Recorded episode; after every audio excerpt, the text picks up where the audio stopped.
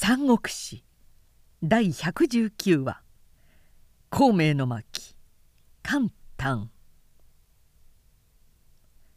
冬10月の風とともに「そうそう来たる。そうそう来たる」の声は西平の方から枯野を吐いて聞こえてきた。袁紹は驚いてにわかに平原の囲みを解き木の葉のごとく行場へ退却しだした。円丹は城を出てその後備えを追撃した。そしてしんがりの大将旅行と旅将の二人をなだめて味方に手なずけ後人として曹操の剣山に入れた。父の武勇は父の名を恥ずかしめないものだと曹操は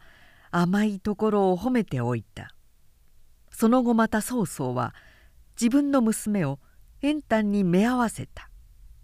都の真相に育ってまだ1 5六になったばかりの花嫁を妻に持って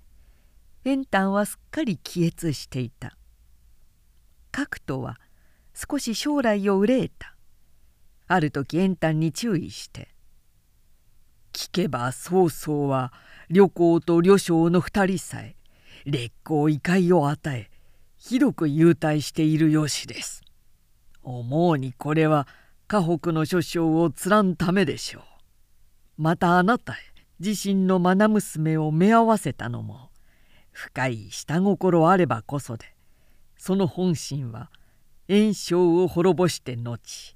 紀北全州を我が物とせん円形に違いありません。ですから旅行旅将の二人にはあなたから三井を含ませておいていつでも変があれば内容するように備えておかなければいけますまい。大きにそうだ。しかし今曹操は霊陽まで引き上げ旅行と旅将も連れて行ってしまったが何か良い工夫があるかの二人を将軍に任じあなたから将軍の印を刻んでお送りになったらいいでしょう。円丹は下にもとうなずいた。印象に命じて早速二課の将軍院を作らせた。あどけない新妻は彼が手にしている金印を後ろから覗いて尋ねた「あなたそれは何ですの?」「これかい」と円丹は手の上にもてあそびながら新妻に笑顔を振り向けた。使いに持たせて舅子の陣地まで送るものだよ。翡翠か白玉なら私の帯の玉に作らせるのに。紀州の城へ帰ればそんなものは山ほどあるよ。でも紀州は栄翔のお城でしょう？なに俺のものさ。父の遺産を弟のやつが横取りしているのだ。今に舅子が取り返してくれるだろう将軍の金印はほどなく霊陽にある両公両将の兄弟の手に届いた。二人ともすでに曹操に振服して曹操を主と仰いでいたので「円丹からこんなものを送ってきましたが」と彼へ披露してしまった。曹操は嘲笑って「送ってきたものなら黙って受けておくがいい」円丹の腹は見えすいている折が来たらその方たちに内容させてこの曹操を概算とする下準備なのだ。浅はか者がやりそうなことだろう。この時から曹操も心ひそかにいずれ長くは生かしておけぬものと円丹に対する殺意を固めていた冬のうち戦いもなく過ぎたしかし曹操はこの期間に数万の妊婦を動員して汽水の流れを引いて白港へ通じる運河の開削を励ましていた。翌建安9年春。運河は開通しおびただしい兵糧船は水に従って下ってきた。その船に便乗して都から来た巨友が曹操に会うと言っ上昇には円丹炎章が今に雷にでも打たれて自然に死ぬのを待っているのですか。ははは皮肉を申すなこれからだ。炎章は今行城にあった彼の補佐たる心配は絶えず宋軍の動静に心していたが汽水と白光をつなぐ運河のなるに及んで「曹操の野望は大きい。彼は近く紀州全土を平鈍戦という大行動を起こすに違いない」と察して袁紹へ権限しまず劇を武安の委員会に送って盲城に兵を込め兵糧を呼び寄せまた祖樹の子の祖公というものを大将として簡単の野に大夫人を敷いた。一方袁紹自身は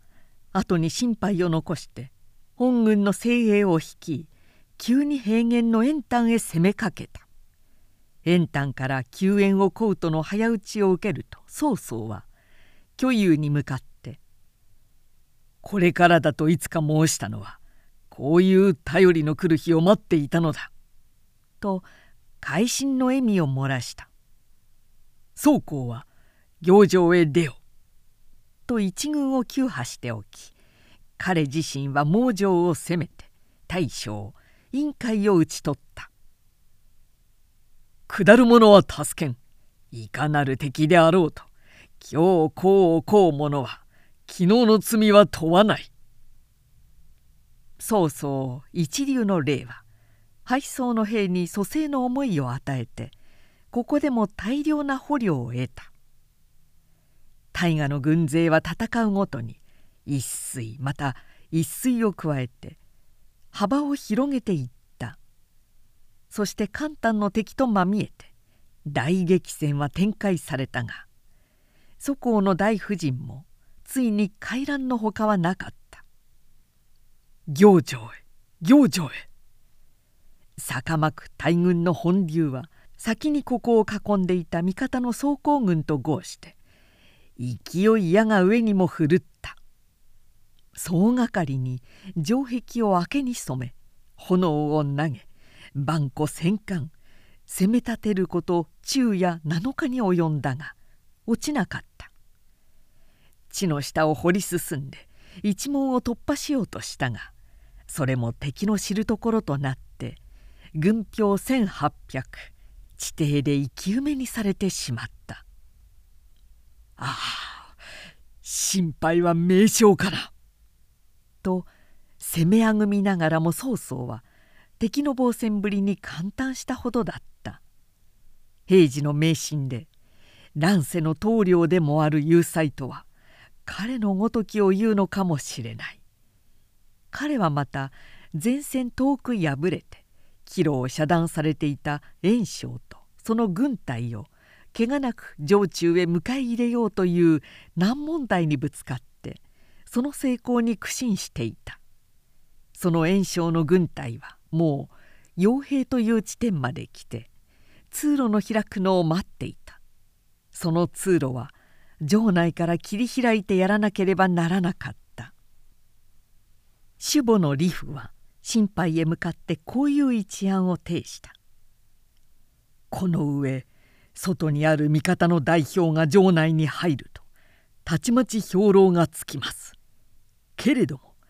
城内には何の役にも立たない百姓の老若男女が何万とこもっています。それを外へ追い出して曹操へおらせその後からすぐ城兵も本出します兵馬ができった途端に城中の芝や薪を山と積んで火の柱を上げ傭兵にある袁紹様へ合図をなし内外こうして結露を開かれんには難なくお迎えすることができましょう。そうだその一策しかない心配は直ちに用意にかかったそして準備がなると城内数万の女子どもや老人を追い立て城門を開いて一度に追い出した。白いボロ切れ白い旗など手に手に持った百姓の老妖は津波のように外へあふれ出した。そして「総上昇総上昇」と功を叫んで彼の陣地へなだれ込んできた。曹操は後陣を開かせて「世の立つ大地には一人の気がもさせぬぞ」と全てを入れた。数箇所の大釜に粥が似てあった。ガキ振る舞いにあった機民の大軍はそばへ矢が飛んできても前方で激戦のわめきが起こっても大釜の周りを離れなかった。曹操は心配の計りごとを看破していたので数万の機民が城門から押し出されてくると。すぐに代表を諸所へ伏せて機民の後をついて本願のごとく出てきた城兵を直ちに攻撃してこれに完全なる殲滅を加えた。上東では合図のかがりを天も焦がすばかり赤々と上げていたが城門を出た兵はたちまち堀を埋める死骸となり生ける者は狼狽を極めて城中へあふれ返ってきた「今だぞ続けや!」曹操はその図に乗って逃げる城兵と一緒に城門の中へ入ってしまった。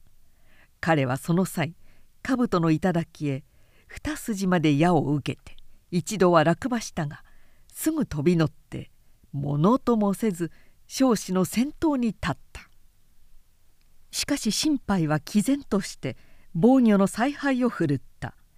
ために外城の門は落ちたが内城の壁門は依然として固く指し物曹操をして「まだかつて自分もこんな難攻の城に当たったことがない」と短ぜしめた。手を変えよう。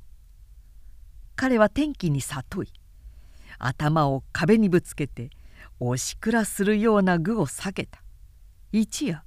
彼の兵は全く方向を転じて不水の境にある傭兵の袁紹を攻めた。まず弁済の死をやって袁紹の先方たる馬燕と長義の二人を味方へ誘引した。二将が裏切ったので袁紹はひとたまりもなく敗走した。蘭光まで退去してここの要害に寄ろうと布陣していると四方から焼き討ちを受けてまたも身体極まってしまったので袁紹はついに降伏して出た。曹操は快く許して「明日会おう」と全軍の武装を解かせ後陣の主従を一箇所に止めさせておいたがその晩女皇と長領の二将を向けて袁紹を殺害してしまおうとした。袁紹は間一髪の危機を辛くも逃れて中山方面へ逃げ走った。その時印樹や旗印まで捨てていったので曹操の少子から良い物笑いにされた。一方を片付けると退去して曹操は再び城攻めにかかった。今度は内城の周囲40里にわたって生姜の水を引き城中を水攻めにした。先に円丹の使いとして曹操のところに泊まっていた神秘は袁紹の捨てていった衣服印字旗印などを槍の先に上げて「城中の人々よ無益な交戦はやめて早く降伏したまえ」と人前に立って進めた。心配はそれに応えて城中へ人質としておいた神秘の妻子一族40人ほどを櫓に引き出して首を切りいちいちそれを投げ返していった「汝この国の恩を忘れたか!」神秘は悶絶して兵に抱えられたまま後陣へ引き下がったけれど彼はその無念を晴らすため心配の老いにあたる新栄へ矢文を送って守備よく内容の役を結びとうとう正門の一部を新英の手で中から開かせることに成功した。紀州の本城はここに敗れた。とうとう落水を越えて宋軍は内城に踏み入った。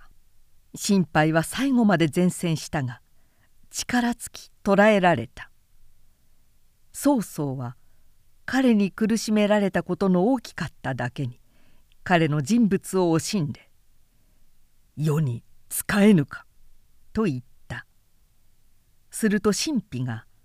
この者のために自分の妻子一族四十何名が殺されている。願わくはこの者の首を自分に与えられたいとそばから言った。心配は聞くとその二人に対して毅然とこう答えた「生きては遠視の神。死しては遠視の鬼足らんこそ。自分の本望である」あゆ軽薄の神秘ごときと同視されるさえ汚らわしい。速やかにきれい言い放ちながら歩むこと七歩。曹操の目配せに系統を払った武士が飛びかかる「待て!」と一括し静かに遠視の病地を拝して後商用と首を授けた。